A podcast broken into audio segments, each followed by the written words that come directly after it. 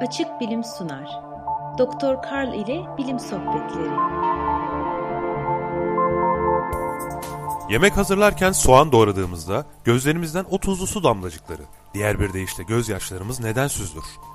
Ve bu taşan su damlacıkları neden üzgün olduğumuzda da ortaya çıkarlar?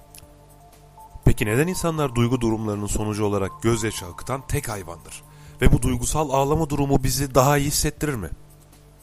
Modern insan topluluğumuzda ağlama olayı doğum, ölüm ve evlilik gibi ender, ulvi olaylar sırasında gerçekleşebiliyorken en sıradan bir hadise sonucunda da örneğin oldukça önemsiz bir kavga sırasında bile gerçekleşebilir.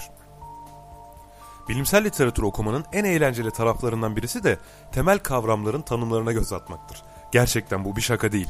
Bu yüzden işe ağlamayı tanımlamayla başlayalım. 1993'te Vikram Petal'dan alıntılarsak. Ağlamak, göz yapısında bir tahriş olmaksızın gözyaşı bezlerinden sıvı salgılanması olarak tanımlanabilen karmaşık salgı motor bir tepkidir. Ağlamak, sıklıkla yüz ifadesini oluşturan kaslardaki değişimler, içgüdüsel sesler ve bazı durumlarda hıçkırıkla birlikte ortaya çıkar. Yani çırpınırcasına nefes alıp verme ve solunum ve gövde kaslarındaki kasılma refleksi eşlik eder. İşte şimdi ağlamanın tanımını öğrenmiş olduk. İnsanlık tarihinin büyük bölümünde başka insanların bulunduğu ortamlarda ağlamak gayet normal olarak bilinirdi. Ta ki sanayi devrimine kadar. Halbuki eski zamanlarda Yahudi, Yunan ve Romalılar cenazelerde ağladıklarında gözyaşlarını içlerine akıtmak için gözyaşı şişeleri kullanırlardı. Bu küçük şişeler daha sonra bir anma ve saygı ifadesi olarak ölen kişiyle birlikte gömülürdü. Eski zaman düşünürleri duygusal ağlamayı anlamaya çalışmışlardı. Hipokrat, ağlamanın beyinde bir şekilde problem yaratan aşırı mizahın güvenli bir biçimde beyinden atılmasını sağladığını düşünmüştü. Aristo, ağlamanın aklı baskılanmış duygulardan arındırdığını yazmıştı. Romalı şair Ovid ise ağlamak rahatlamaktır. Böylece keder doyurulur ve gözyaşları ile birlikte dışarı atılır diye yazmıştı. Asisli Aziz Francis görünüşe göre çok fazla ağlamaktan kör olmuştu. 1579'da yapılan ve psikoloji bilgisinden yoksun bir açıklamaya göre ise beyin sıkıştırıldığında çok fazla miktarda gözyaşı akıtılmasına sebep oluyordu. Rönesans Avrupa'sında cadı veya kurt adam olmasından şüphelenilen insanlara istek üzerine ağlamaları emredilirdi. Ağlayamadıklarında ise suçlu bulunur ve öldürülürlerdi. Darwin ise şöyle yazmıştı. Ağlamak aşırı duygusal durumlardan dolayı kan dolarak genişleyen gözler için rahatlama sağlayan bir olaydır. Oysa bugün ortaya çıkmıştır ki gözlerimizden süzülen yaşların üç çeşidi vardır.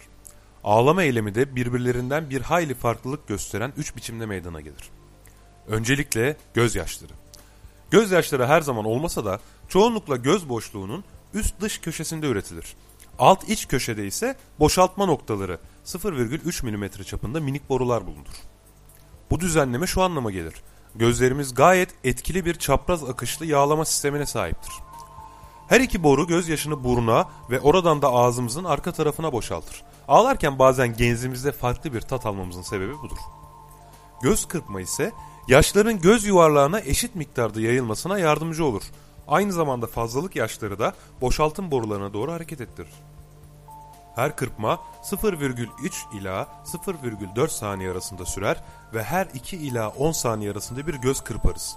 Böylelikle hesaplarsak hayatımız boyunca ortalama 7 yılı kırpılmış gözle geçirdiğimiz ortaya çıkar. Göz yuvarlağımızı çevreleyen gözyaşı zarı içinde 3 tip sıvı bulunmaktadır. Bu sıvılar 3 farklı bez tarafından üretilmektedir. İlk olarak mukoza tabakası hemen göz yuvarlağının üzerinde bulunur. Mukoza, beyaz tabakayı ve göz kapağının iç yüzeyini çevreleyen katmanda yer alan kadeh yani goblet hücreleri tarafından salgılanır. Göz yuvarlağına yapışması ve onu eşit oranda kaplaması için uzmanlaşmıştır. Gözyaşı zarının ikinci tabakası su katmanıdır. Bu sıvı bahsettiğim gibi gözyaşı bezi tarafından salgılanır ve göz boşluğunun üst dış tarafında konumlanmıştır. Çoğunlukla su olmakla birlikte çeşitli proteinler, antibiyotikler ve mineraller de içerir. Göz yuvarlağını bakterilerden, sıcaklık değişimlerinden, tuzluluktan ve diğer etkilerden korur. En dıştaki tabaka ise yağ katmanıdır. Yağımsı sıvı göz kapağının uçlarındaki bezler, meibomyan bezler tarafından salgılanır. Bu tabaka alttaki su bazlı tabakayı kaplayarak hem suyun yanaklarımıza damlayarak akıp gitmesine engel olur hem de buharlaşarak uçup gitmesini yavaşlatır. Böylelikle üç farklı tip gözyaşı sıvısını öğrendiğimize göre şimdi bir sonraki konumuz olan üç farklı ağlama tipini anlamak için hazırız. Çeviren İnanç Onur, seslendiren Tevfik Uyar. Açık bilim hakkında daha fazla bilgi edinmek, diğer yayınlarımıza ulaşmak ve dergimizle iletişim kurmak için www.açıkbilim.com adresini ziyaret edebilirsiniz.